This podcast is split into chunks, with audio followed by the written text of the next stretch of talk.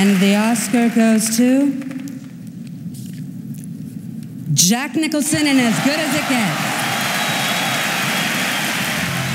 Hei täältä Tuomiolla-podcastista. Meitä on täällä tänään Jouni Viikman Hello. ja Jani Koivistolainen. Hyvää päivää. Minä olen Joona Salanne ja nyt me puhutaan Tadaa. paljon onnea vaan, paljon onnea vaan, paljon onnea. Jack Nicholson. Paljon onnea vaan. Se oli hirvittävää kuultavaa. Joo, kyllä, mutta Jack Nicholson tosiaan viettää tänään 80 Huomenna. 22. päivä. huomenna, huomenna 80-vuotispäiviään. Ö, Valkokangas-legenda, yksi kaikkien aikojen suurimmista elokuvatähdistä. Kyllä. Olemmeko samaa mieltä? Aika pitkälti joo. Ja, tota, hänhän on itse asiassa eniten, tai hän on jaet, jaetulla kärkisijalla parin muun näyttelijän kanssa, että eniten Oscar-palkintoja saanut miesnäyttelijä ja ilmeisesti eniten ehdokkuuksia saanut miesnäyttelijä. Mm. Että sitten tietysti Meryl Streep on aivan, omissa sfääreissään, että häntä ei voita kukaan, mutta sieltä tulee Mä- Jack Nicholson hyvänä kakkosena. Mä en ole varma, onko hänellä enää eniten, että kun hänellä on Hän oli Daniel Day-Lewis, oli toinen, jolla on kolme, ja sitten oli joku... Day-Lewisilla, eikö hänellä ole... Joo, hänellä on kolme. Joo, ja sitten Joo, ja oli, Nicholsonilla on kolme, mutta hänellä on kaksi miespääosasta ja, Ja ja yksi yksi si- miessivuosasta. Joo. Ku, kuinka monta Meryl Streep on voittanut? Neljä. Neljä. Neljä, okei. ja 20 oli näitä. Mm. Ja. Meryl Streepilläkin se on kolme naispääosasta ja yksi naissivuosasta. Mm. Eli hänellä on yhtä paljon kuin Katariin Hepburnilla, Ja sitten, joka voitti neljä naispääosasta. No, okei, nyt kun lähdetään sitten tota, trivialla rehvastelemaan, niin, niin tota, Jack Nicholsonhan on toinen elossa olevista miesnäyttelijöistä, joka on ollut ehdolla tai voittanut viidellä peräkkäisellä vuosikymmenellä. Paitsi tällä. Niin, mutta hän aloitti 60-luvulla, 60, 70, 80, 90 ja sitten 2000-luvun ensimmäinen vuosikymmen. Mm. Kyllä. Joo, ja tällä vuosikymmenelläkin on vielä aikaa. Nimenomaan. Hän suunnittelee tota, Tony Erdmanista tällä hetkellä uutta elokuvaa. Että Kyllä, hän aikoo esittää pääosaa Toni Erdmanin jenkkiversiossa. Jotenkin ja oli, oli kuulemma itse ottanut yhteyttä studioon nähtyään elokuvan, että tämä on nyt hänelle sopiva projekti. Ja täytyy kyllä sanoa, kun mä näin Toni Erdmanin, niin mä sitä katsoessa ajattelin, että joo, jenkkiversio tästä, että Jennifer Lawrence naispääosan ja tuohon Jack Nicholson, niin tästähän voi tulla ihan hyvä. Ja niin kuin näin nyt tuntuu käyneen, että Kristen Wiig ainoastaan otettiin naispääosaan, mutta ei sekään ole huono vaihtoehto. Ei ollenkaan, ei ollenkaan. Ja tosiaan kyllä tämä Tony Erdman on semmoinen hahmo, että mikä hyvin istuisi varmaan Jack Nicholsonille. Sääli sinänsä toi, että Jennifer Lawrence jätettiin siitä pois, koska näillä kahdella tuntui synkkaavan aika hyvin. Niin siellä Oscar-bileissä, joo, jälkipuinneissa. Hmm.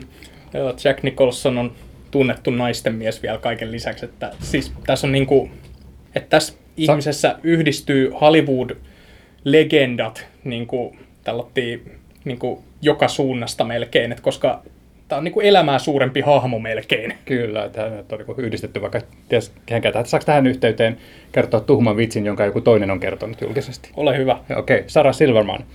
Niin hän juonsi MTV Music Awardsia ja hän huomioi sitten Jack Nicholsonin siellä yleisössä ja oli se, että Jack Nicholson, että sä olet mun idolini, sä oot kirjaimellisesti ollut kaikissa mun suosikkinäyttelijättärissäni. Ainoastaan Warren Beatty on ollut useammassa. Mutta ilmeisesti Sarah Silverman ei fanita häntä. Joo. Ö, mutta Jack Nicholsonin filmografia on laaja, koska kuten Jouni jo sanoi, niin Oscar-ehdokkuuksia tuli 60-luvulta 2000-luvulle asti. Ja ö, siis vuodelta 58 on ainakin tämän sun printtaaman listan mukaan ensimmäinen Joo, the, krediitti. the Crybaby Killer, sehän oli tota, kertoi tämmöisestä nuorisorikollisesta, joka, jota Jack Nicholson pääsi esittämään, että hänen tai en, ensin elokuva debyyttiinsä sen parikymppisenä oli jo heti tämmöinen iso rooli. Ja ton leffan hän tuotti Roger Corman, joka kanssa Nicholson sitten teki kaiken kaikkiaan about kymmenkunta leffaa sitten, että Se oli- hän oppi Cormanin opissa sitten tehokkaaksi elokuvan tekijäksi. Selitäpä vielä ö, perehtymättömille kuuntelijoille, kuka on Roger Corman. Roger Corman on isojen studioiden ulkopuolella toiminut ohjaaja, tuottaja, joka teki ajan, aikakauden kuumista aiheista tai suosituista aiheista nopeasti ja halvalla. Puhutaan yleensä niin kuin muutamasta kymmenestä tuhannesta dollarista, mitä hänen elokuvansa maksoi. Hän teki just näitä yhteen aikaan, kun oltiin kauheasti huolissaan tästä nuorisosta ja silloin hän teki tota, nuorisorikollisleffoja, sitten hän teki prätkäjengileffoja, hän teki länkkäreitä, hän, ihan vaan mikä oli semmoista, että mikä myi semmoiselle yleisölle, nuorelle yleisölle, joka kävi drive teattereissa. Myös huumeet oli aika Totta. tällainen kuuma topiikki. Kyllä, kaikkea semmoista, mitä paheksuttiin, niin sitä hän teki elokuvan. Ja monet tunnetut näyttelijät pääsivät aloittamaan hänen tuotannoissaan uransa. Ja myös ohjaajat. Kyllä. Tietenkin, että Korman oli tunnettu siitä, että hän antoi nuorille kyvyille usein ensimmäisen mahdollisuuden. Kyllä, monethan on pitänyt Kormania omana elokuvakoulunaan, Koppola esimerkiksi. Ja, hmm. ja, ja tota, sanotaan, että tämä Kauhujen linna, eli Terror vuonna 1963, niin se oli semmoinen, että siitä oli useampikin nuori näyttelijä joutui sitten välillä ohjaamaan sitä, sitä resurssien ja tekijöiden puutteessa ja muun muassa, että sitä on sanottu, että se on Jack Nicholsonin ensimmäinen ohjaus, että hän oli yhtenä päivänä toimi ohjaajana ja eikö tässä elokuvassa ole sellainen taustatarina, että täällä, tätä leffaa lähdettiin tekemään vaan sen takia, että Roger Cormanilla oli jotain kuvamateriaalia jo valmiiksi Boris Karloffista, ja ne alkoi rakentaa sitä elokuvaa sen kuvamateriaalin ympärilleen. Ja se, se oli sitä aikaa, kun Corman teki hirvittävästi näitä Edgar Allan Poe filmatisointia, mistä voimme päätellä, että tuohon aikaan Edgar, Edgar Allan Poen teokset olivat siirtyneet public domainiin, eli niistä ei tarvinnut maksaa tekijänoikeusmaksuja. Ja hän teki nyt sitten liukuhihnalla niin, niin, näitä kauhujännitysleffoja, ja sitten niissä käytettiin tosiaan sitten tota, samoja kuvia, jos hän niin kuin jonkun kalliin lavasten, joka oli saattanut maksaa jopa useamman kympin, poltti jossain elokuvassa, niin se taatusti nähtiin sitten parissa kolmessa muussakin leffassa sitten kytemässä, että, että hän oli niin kuin siitä kuuluisa. Mutta tota, hyvä, hyvänä elokuvakouluna semmoisen niin tehokkaaseen tekemiseen se on toiminut, koska niin kuin Jack Nicholsonillahan kyllä on semmoinen maine, että vaikka hän voi olla niin kuin äkkiväärä luonne, niin hän on ammattitekijä, että hän, hän ei pahemminkaan kiukuttele kuvauspaikoilla. Mutta ymmärtää arvonsa. Nimenomaan, sen hän tietää mm. kyllä. Mutta ei hänellä, siis mä oon ymmärtänyt sen, että hän on kuitenkin sillä tavalla taiteilija sielu, että vaikka hän on myös tehnyt ihan järjettömän kasan rahaa näillä rooleilla, että on osannut sen bisnespuolen, niin hän on kuitenkin sillä tavalla taiteilija sielu, että kun katsoo tätä 60- ja 70-luvun filmografiaa tai varsinkin tätä 70-lukua, niin siellä on tommosia elokuvia, joissa niin kuin vaikuttaa just siltä, että hän on mennyt työskentelemään elokuvaan ihan pelkästään sen takia, että on saanut työskennellä jonkun kanssa. Mm. Et vaikka hän oli niin kuin ihan ammattimainen tota, tekijä, hän oli tehnyt elokuvia, niin hän ei saanut oikein kunnolla niin jalkaa oven väliin. Ja hän niin mietti, että rupeaa tekemään kameran takana töitä, että hän tuottaa, ohjaa, käsikirjoittaa. Niin hän sitten esimerkiksi käsikirjoitti tuon He ratsastivat läpi luotisateen eh, leffan. Ja Korman, hän tuottikin sen myös, ja Korman tota, auttoi sitten tuottamisessa ja, ja, ja tota, levittämisessä sillä ehdolla, että hän sitten Nicholson ja toi, tota, ohjaaja kauan nyt se nimi häviää, mutta tekivät myös sitten tuon, hän ampui ensin elokuvan, ja käsiteltiin niin about sadalla tuhannella dollarilla kaksi länkkäriä, jotka sitten varmasti toivat omansa takaisin. Mutta sitten Nicholson oli, oli työskennellyt Hollywoodissa pitkän aikaa, ja mä muistaisin jossain TV-dokumentissa nähneeni, että selitettiin tästä, että häntä niin kuin pidettiin karismaattisena jo silloin, mutta hänelle ei vaan tuntunut löytyvän sitä mahdollisuutta preikata oikein kunnolla ison yleisön keskuudessa. Mutta sitten tuli vuosi 69, hänen ura oli jatkunut jo yli 10 vuotta siinä kohtaa, mm. ja siinä kohtaa tuli hänen läpimurto, Easy Rider. Kyllä. Se oli Dennis Hopperin ohjaama, ja sitten siinä oli Peter Fonda. Mm. Peter Fonda, eli kolme tällaista niinku nuorta kaveria tulee periaatteessa niin kuin se studion järjestelmän ulkopuolelta laittamaan sen koko homman uusiksi. Ja kuvaavat halvalla tämmöisen leffan, joka kuvataan kaiken lisäksi täysin luonnonvalossa aidoilla lokaatioilla. Kun Hollywood-studiot oli tuossa 60-luvun alussa, niin nehän oli tosi huonossa jamas, kun ne yritti kilpailla televisiota vastaan. Ja ne teki sen tuottamalla toinen toistaan kalliimpia musikaaleja, joita pystyttiin näyttämään tosi isoilta kankailta ja jotka hyödynsivät tätä teatterien äänentoistoa, eli tarjosi jotain, mitä televisio ei voinut tarjota. Mutta sitten kaikki tämä muuttui, kun Easy Rider tuli, joka oli niin kuin kaiken tämmöisen vastakohta. Mm. Ja sitten kun siirrytään 70-luvulle, niin ei just enää tehty tämmöisiä glamour-tarinoita Hollywoodista, vaan sitten tehtiin just tämmöisiä tavallisten ihmisten kipuilujuttuja ja sitten semmoisiin rooleihin sitten Nicholson istui yllättävän hyvin, että se on, tota, teki paljon tota, sen tyyppisiä, esimerkiksi toi vuoden 70 rajut kuviot, eli Five Easy Pieces, on just tämmöisen niin kuin, uh, hyvistä lähtökohdista tuleva nuori mies, joka hakee paikkaansa sitten tekemällä hanttihommia ja sitten joutuu palaamaan sitten tänne koti, kotikartanoseuduilleen. Varmaan sitten niin se toinen läpimurto oli sitten vuoden 74 Chinatown. Ehdottomasti, että varmaan yksi ikonisimmista Nicholsonin rooleista ja sisältää myös yhden useimmin siteeratuista elokuvalauseista. ja, ei, ei spoilata, please. Ei se ole spoileri, jos se on irrotettu asiayhteydestä. En mä sano sitä. No niin, kiitos. Joo. Mutta tota, itse asiassa Chinatownillehän, moni ei tiedä, että sillehän tehtiin jatko-osa, joka on Jack Nicholsonin itsensä ohjaama.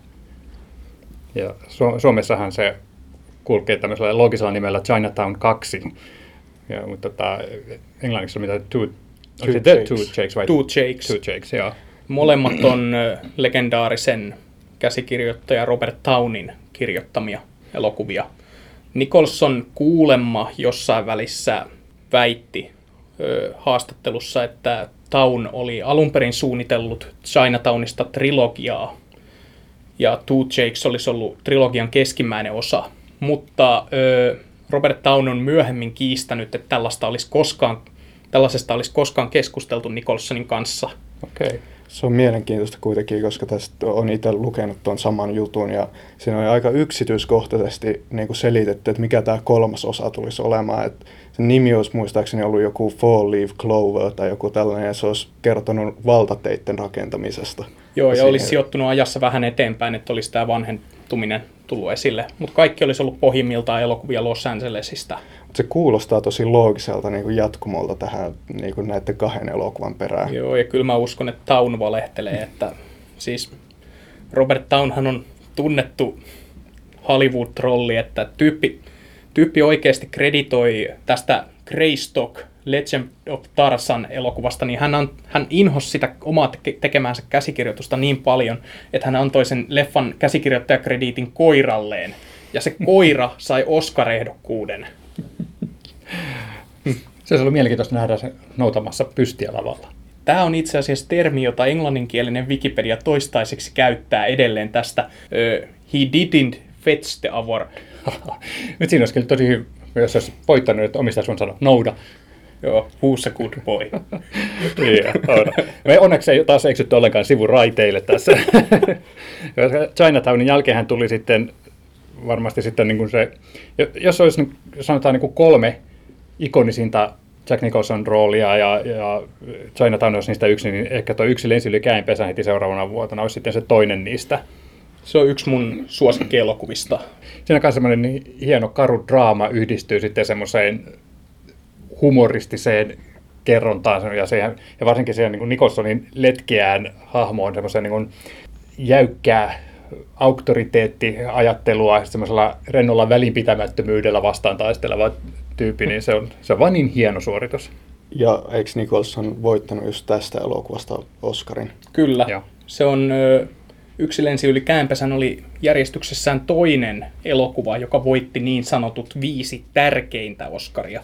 Eli se voitti parhaan elokuvan, parhaan ohjauksen, parhaan miespääosan, parhaan naispääosan ja parhaan, ö, oliko se alkuperäiskäsikirjoitus vai se, sovitettu? Se vain, se vain siis hetkinen, tässä tapauksessa oli sovitettu tietysti, koska se perustuu mun mielestä kirjaan. Se perustuu kirjaan tai näytelmään, koska niin. tämähän oli itse asiassa yksi lensi yli käänpesän oli hauska tapaus sillä tavalla, että koska tästä elokuvasta myös ensimmäisen Oscarinsa pokkasi Michael Douglas, joka tuotti elokuvan, koska hänen isänsä Kirk Douglas, legendaarinen Hollywood-tähti, oli antanut sen näytelmän oikeudet pojalleen. Okay. Ja Kirk Douglas oli itse aikoinaan ostanut sen, koska se oli hänelle henkilökohtaisesti tärkeä. Hän oli esittänyt siinä näytelmässä pääosaa ja hän halusi tehdä tämän elokuvan, mutta sitten lopulta hän ei sitten pystynyt tekemään tätä pääosaa. Ja se on mun mielestä tosi kiinnostava tarina, että tässä on niinku tämmöinen niinku vanhan Hollywoodin klaani ollut niinku tekemässä elokuvaa, ja sitten tavallaan niinku siinä sivussa sitten Jack Nicholson nousi heidän joukkoon. Okei, mielenkiintoista trivia. Ja tämä elokuva myös sisältää niinku varmasti yksi parhaimmista Jack Nicholson kohdista ikinä, vaikka esimerkiksi siinä alussa, kun hän esittää tälle haastattelijalle hullua ja tekee niitä hienoja ikonisia Jack Nicholson ilmeitä ja eleitä, jotka painuu kyllä mieleen tosi hyvin. Tämä on kyllä, se on kyllä sanottava, että yksi lensi yli käänpesän jälkeen, niin Nicholson on, ainakin mun mielestä, niin se on sen jälkeen enemmän tai vähemmän toistanut samaa. Että hän on vähän varjoinut sitä, mutta että hänen vahvuutensa on mun mielestä aina ollut se, että kuinka, kun joskus kuulee valitettavan, että Nicholson ei näyttele, vaan hän on vaan Nicholson hmm. aina elokuvissa. Niin itse asiassa kun näitä katsoo paljon, tavallaan hän tekee niistä rooleista itsensä näköisen. Hän liittää siihen rooliin paljon omaa persoonansa, koska miten muuten se voisi toimia. Mutta sitten ö, siinä on tosi paljon vaihteluita. Et esimerkiksi jos ajatellaan tältä myöhemmistä Shining vuodelta 80, Jack Nicholson ehkä yhdessä ikonisimmista rooleistaan. Niin, no se, se olisi ollut se kolmas. Entäs Jokeri? Ei tarvitse kolme riittää. No, no, mä voin ottaa sen mukaan tähän. Joo, mutta kuitenkin niin kuin Shining varmaan yksi ikonisimmista Nicholsonin rooleista, jossa hän oikeasti niin kuin heittäytyy aivan sekasin. Sen elokuvan kuuluisin sitaatti Where's Johnny oli... Here's Johnny. Here's Johnny oli muuten improvisoitu. Niin se on jännä, kun Kubrickhan on semmoinen ohjaaja, joka tekee kymmenittäin ottoja, kunnes hän on niin tyytyväinen sitten, että miten se menee, mutta kuitenkin hän antoi Nicholsonin siellä sitten improvisoida, että heillä ilmeisesti synkkas sitten ihan mm. hyvin. Ja just silleen, että Nicholson improvisoi sen sitaatin ja Kubrick ei ollut kuulemma tajunnut sitä, niin kuin ei suomalaiskatsojatkaan, niin. koska meillä ei esitetty Johnny Carsonin tätä Tonight Showta, niin me ei, mekään, niin kuin ei myöskään Kubrick, ei tiedetty siitä, että se lause on oikeasti Jenkeissä semmoinen aika ikoninen populaarikulttuurilause. Mielenkiintoista kuitenkin, että Kubrick on päättänyt tässä ottaa Jack Nicholsonin näyttelemään tätä roolia, koska yleensä jos miettii just jotain Full Metal Jackettia tai tällaista, niin niissä ei hirveästi näissä Kubrickin leffoissa ole ketään tällaista niin massiivista isoa staraa. Et, tota, en tiedä mistä se johtuu, että oliko Kubrick peloissaan siitä, että joku tällainen iso tähti jotenkin vesi huomiota pois muusta siitä elokuvasta tai jotain, mutta kuitenkin Jack Nicholson on niinku ihan täydellinen tässä leffassa. Hmm. Tulee taas mieleen Kirk Douglas tästä esimerkkinä, koska Kirk Douglasin takia ja Spartakuksen takiahan toi Kubrick alun perin muutti Englantiin, koska se ei vain jaksanut tota enää. Hmm. No Spartacus oli muutakin elokuva, mitä hän ei alun perin pitänyt ohjata. Joo, mutta et, olihan Kubrickilla isompiakin tähtiä, että esimerkiksi Barry Lyndonissa tämä pääosan esittäjä Ryan O'Neill.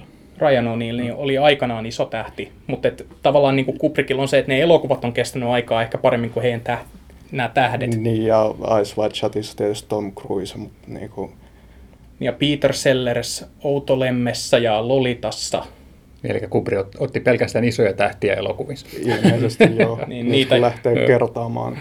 Eipä mitään, tämä voidaan leikata pois. Helvetin hyvä. Siirrytään eteenpäin. Sitten tämän Shiningin jälkeen niin mulla oli toinen esimerkki tästä Nicholsonin venyvyydestä. Tuli Punaiset, Warren Beatin ohjaama aika unohtunut elokuva, joka voitti kuitenkin kasan oskareita ilmestyessään. Ja oli mm-hmm. silleen poikkeuksellinen, että se ilmestyi Reaganin ollessa presidentti ja se kertoi vasemmistolaisen toimittajan elämäntarinan Yhdysvalloissa. Ja se oli niin kuin hyvin, hyvin selvästi ö, vasemmalla nämä elokuvan tekijä Beatin omat vakaumukset. Että se elokuva on hyvin positiivinen kuvaus kaikesta tästä. Niin siinä on ehkä syy, miksi se on unohtunut, mutta Jack Nicholson esittää siinä yhtä tämän Diane Keatonin hahmon rakastajaa ja tekee semmoisen todella hillityn roolin, josta muistaakseni hänet noteerattiin miessivuosa Oscar-ehdokkuudella. Kyllä. Hmm. Siinähän kaikki nämä näyttelijät, neljä näyttelijää hmm. sai hmm. ehdokkuudet. Sääli, että se elokuva on sinänsä unohtunut, koska sitähän kuvattiin Suomessa. Niin, mutta se kuvattiinkin osittain. Senaatin torilla Joo. muun muassa. Ehkä voidaan tavata torilla Jack Nicholsonin synttäreiden kunniaksi. Ei ole näkynyt turisteja tuolla torilla, jotka kävisi niinku, Mistä me tiedetään, että ne ois? punaiset elokuvan Voihan ne hyvin, tapahtumapaikkoja. hyvin olla. Me vaan ei tiedetä. Mutta se syyhän, minkä takia sitä kuvattiin Suomessa, oli se, että täältä löytyy samanlaista arkkitehtuuria kuin Pietarista, mutta tänne ei ollut niin vaikea lähteä Hollywood-tuotannon kuvaamaan kuin mo- Venäjälle. Mutta siinä itse elokuvassahan on myös kohtauksia, jotka tapahtuu Suomessa. Joo, ne on. Jos muistat siinä vaiheessa, kun esimerkiksi äh, Lenin oli myös Suomessa pakosalla. Joo, ja ne ylittää rajan, niin siinä kuuluu suomen kieltäkin. Saatiin Suomi mukaan tähän podcastiin nätisti liitettyä, niin nyt voidaan hypätä ton varsinaisesti aika tylsän elokuvan yli. Ja mennään elokuvaan, josta... Haluatteko te puhua tästä elokuvasta, josta Nicholson voitti seuraavaksi Oscarin? Hellyyden ehdoilla. No, oh. ei.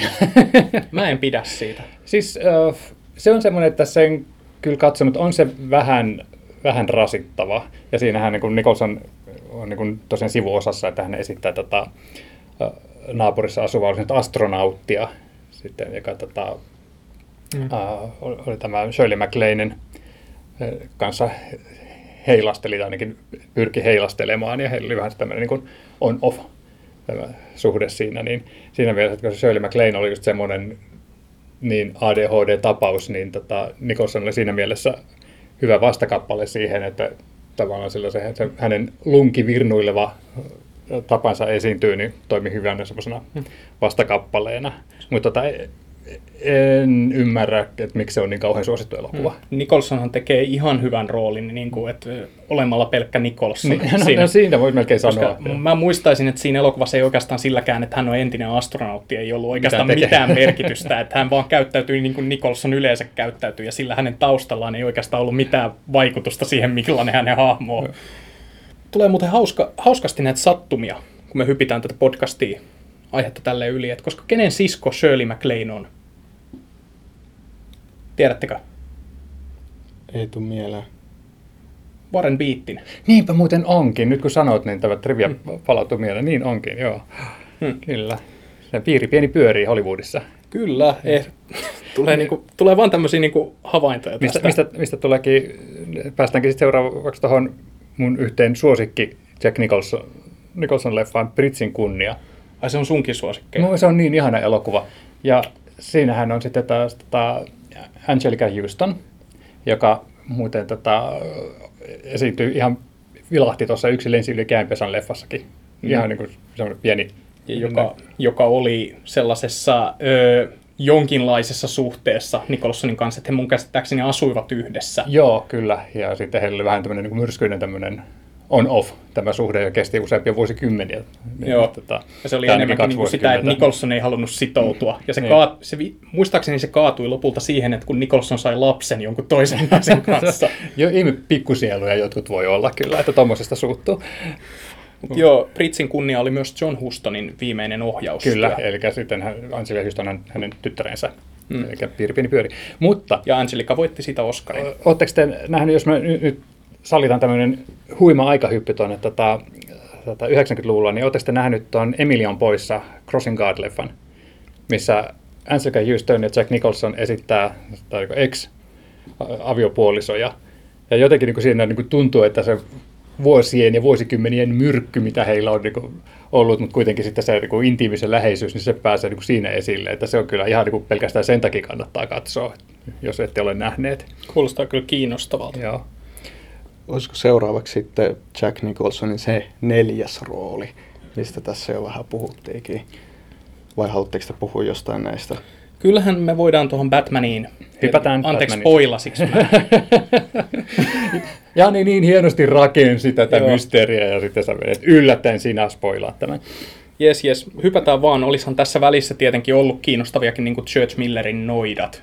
Eli tämän Mad Max-ohjaajan elokuva, joka ei kuitenkaan ehkä ole niin kokonaisuutena onnistunut, mutta kieltämättä mieleenpainuva. Onhan se ihan hauskaa, että siinä tota, kun Nicholson äh, usein paritettiin näissä elokuvissa kuin kuuluisan naistähden kanssa, niin tässä niitä oli peräti kolme. Se oli Cher, Susan Sarandon ja Michelle Pfeiffer, jotka sitten niin kolmistaan pistää kampoihin tälle karismaattiselle tota, Paholaiselle.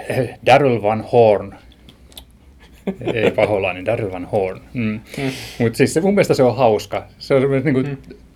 ja... todella tyhmä, musta huumorin viljelevä fantasia-elokuva, mutta jotenkin se on vaan uskomattoman hauska. Ja jotenkin kiinnostava niin kuin just sillä että kun Church Miller ei kuitenkaan ole paljon elokuvia ohjannut mm. Mad Maxien lisäksi, niin sitten sieltä löytyy tämä Noidat, sitten sieltä löytyy se Lorenzos Oil, Joo, joka taas oli Happy vakava Feet. draama. Joo, ja Happy Feet 2. Vai oliko ykkönenkin? Mun mielestä ja, ykkönenkin tässä. Ja Beippossu 2. Joo. Hmm. Mad Max Fury Roadia olisi pitänyt mainostaa Beippossun ja Happy Feetin tekijöille. Joo, mutta noidat kyllä hauska tapa siinä, että jotenkin tuntuu, että kaikki nämä neljä niin nautti suunnattomasti, että he, heillä on Joo. ollut hauskaa varmaan. Se oli vielä tota aikaa, kun oli olemassa elokuvatähtiä, joiden kanssa myytiin elokuvat, koska toihan on niinku aika all-star casting. Mm. No olihan sitten tuossa seura- no Broadcast News, siinähän tota, Nicholson oli sivuosa. Tota, sitten oli Karhiainen, niin siinähän oli Meryl Streep hänen vastanäyttelijänään.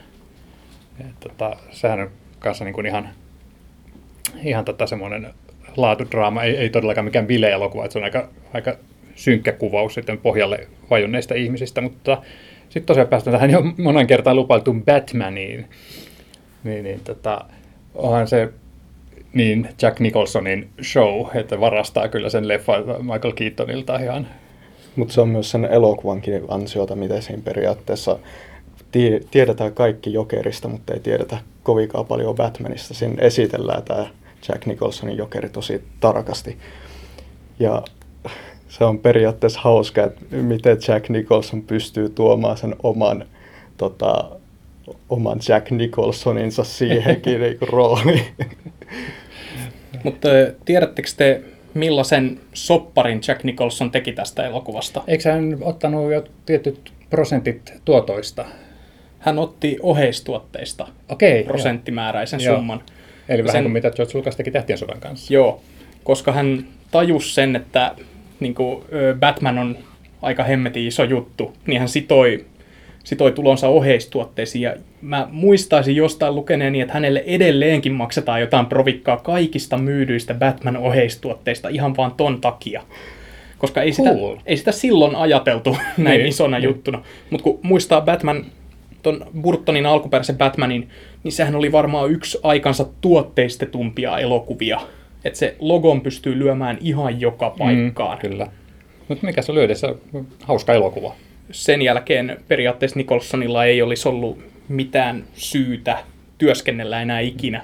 Mutta mielenkiintoista, että hyvin pian sen jälkeen hän teki taas hyvin, hyvin erilaisen roolin se, tota, armeija yrmynä tuossa Kunnian miehiä leffassa. Mm. Et sehän taas niin tuntuu olevan, että, että vaikka se vetäkin semmoisen taas semmoinen Jack Nicholson show, mutta se ei ole sillä tavalla virnuileva, vaan se on oikeasti ihan semmoinen, että you can't handle the truth se on näitä sar- sarjassamme elokuvia, joissa Jack Nicholson ei osaa pitää suutaan kiinni tarpeeksi paljon.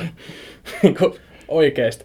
Kun se leffan kuuluisin, siinäkin on taas muuten tämmöinen ikoninen ö, lause Nicholsonin hahmon suuhun laitettuna. Ja sekin tulee taas niinku just semmoisessa tilanteessa, jossa hänen olisi vaan, ei vaan olisi pitänyt sanoa yhtään mitään. Mutta tavallaan Jack Nicholson tekee sen murtumisen tosi uskottavasti siinä. Että hän on ylpeä tämmöinen kovisteleva upseeri, joka ei niinku, ei siedä tätä, että häntä kuulustellaan ja mm. muuta.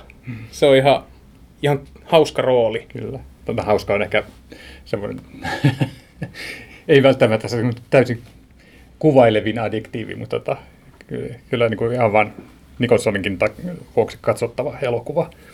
94 tullut Wolf, onko se Nicholsonin takia katsottava elokuva? No se Nicholsonin ja Michelle Pfeifferin takia. Joo, itse asiassa tykkään aika paljon siitä, koska just Nicholsonin takia ja se, siinä on tosi hauska ihmissusi elokuvissahan tietysti on aina kaikista hauskinta nämä muuttumiskohtaukset, missä tämä ha, henkilö muuttuu siksi ihmissudeksi, niin Jack Nicholsonille tässä elokuvassa vaan kasvaa pidemmät kulmahampaat ja pulisongit, ja sitten se on siinä, että Nicholson ei tarvii muuta ihmissudeksi muuttuakseen. Jani kysyi, että, että onko se semmoinen, mikä katsoo Nicholsonin takia, niin se on mun mielestä mielenkiintoinen leffa, kun sehän on loppujen lopuksi ihan posketon tapaus. Mutta kuitenkin se on myös aika vakava, että Nicholson esittää semmoista keski-iän kriisissä vellovaa miestä, joka on menettänyt otteen niin ammatillisesta kuin henkilökohtaisesta elämästä, mutta tota, sit se, se yhdistyy jotenkin kuitenkin kauhean viihdyttäväksi paketiksi. Joo, siinä on just, silloin se on taas yksi näitä elokuvia, millä on ihan kiva nauraa sitä kattoessa ja nauraa sen mukana, mutta ei ehkä sellainen kaikista tasapainoisin paketti. niin kuin ei ole moni Nicholsonin jälkikauden elokuvista. Tämä on oikeastaan, kun katsoo tätä eloku- Nicholsonin roolivalintoja, ehkä jostain vuodesta 1996 lähtien, niin siinä huomaa, että se on hyvin epätasaista. Siis tällaisia niin kuin todella arvostettuja rooleja, mutta sitten myös tämmöisiä tosi kyseenalaisia, mutta se on kyllä, niin kuin täytyy sanoa, että mä näistä rooleista juuri mitään ole unohtanut. Hei, mutta mikä on mielenkiintoista tässä vuoden 1996 Iltatähti-elokuvassa? En ole nähnyt. Se on itse asiassa jatko-osa Hellyyden ehdoilla elokuvalle. Nimenomaan. Onko sekin Albert Brooksin ohjaama? Ei, ei, ei muistaakseni, mutta tota, oli sarjassamme, että jatkoosia, joita ei välttämättä olisi tarvinnut tehdä. Joita kukaan ei pyytänyt. Niin, nimenomaan. Mutta sitten, sitten oltiin taas Burtonin ohjauksessa yhdessä, yhdessä maailman hienommista elokuvista, Mars hyökkää. Niin, jossa Nicholson tekee itselleen harvinaisen kaksoisroolin, niin ehkä se sen takia pitää noterata, vaikka elokuva nyt on vähän mitä on. Ei välttämättä sellainen varsinaisesti Nicholson-elokuva. Tiedätkö muuten, mikä legendan mukaan niin on syy tälle, että hän tekee kaksoisroolin? No. Kun Tim Burton myi tätä ideaa studiolla ja studiolla sitten ei ole tykätty siitä, että tämä Nicholsonin hahmo tapetaan, koska hän on niin suosittu näyttelijä, niin Tim Burton kirjoitti hänelle kaksi hahmoa, jotka hän molemmat tappoi. Niin tämä, tämä ainakin Hollywood-legenda ja haluamme uskoa sen. Ei, mutta toi kuulostaa silleen ihan uskottavalta, että koska Nicholsonilla kuitenkin ne molemmat roolit on lyhyitä. Mm. Mm. Ja siinä toisessa roolissa se on vielä, silleen, siihen on jätetty se hauska bongaamisen ilo, että koska sä et välttämättä alussa tunnista sitä Nicholsoniksi. Kyllä.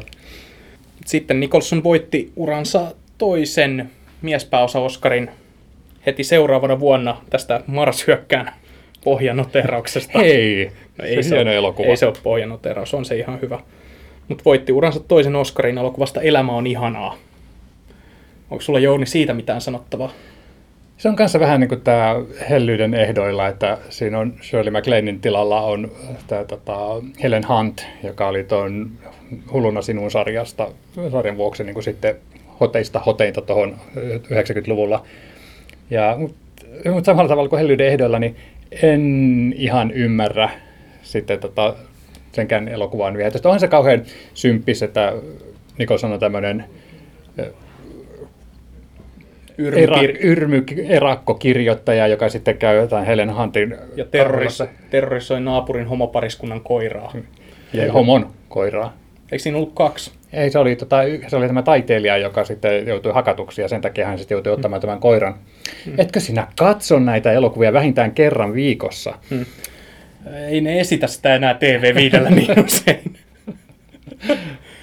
Tämä oli muuten Cuba Gooding Juniorin ensimmäinen rooli sen jälkeen, kun hän voitti Oscarin Jerry Maguireista. Se koira? Ei vaan se poikaystävä. Aha. Sille taiteilija. Mä olen onnistunut kyllä unohtamaan Cuba Gooding Juniorin totaalisesti. Mm. Hänellä on Oscar. Wow. Okei, okay, mutta niinku ihan ok leffa sinänsä, että sellainen symppis On, ja, ja rooli just semmoinen, että, mm. että kyllä ihan mm. ansaittu siis Oscar. Ja ihan semmoinen elokuva, että niin kuin näyttelijöiden takia tota katsotaan, ei minkään muun. Mm. Mm. Että Helen Huntin ja Nicholsonin kemiat toimii todella hyvin yhteen. Kyllä. Vuodelta 2002 tämmöinen elokuva, josta mä, jota mä todella lämpimästi muistelen, Alexander Paynein About Smith.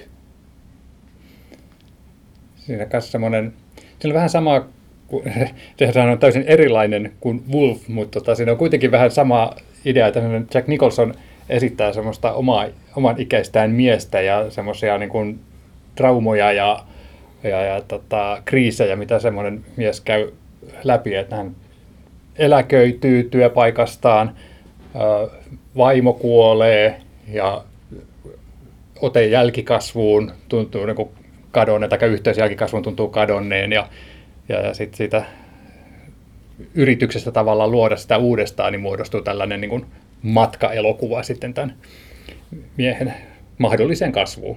Hmm.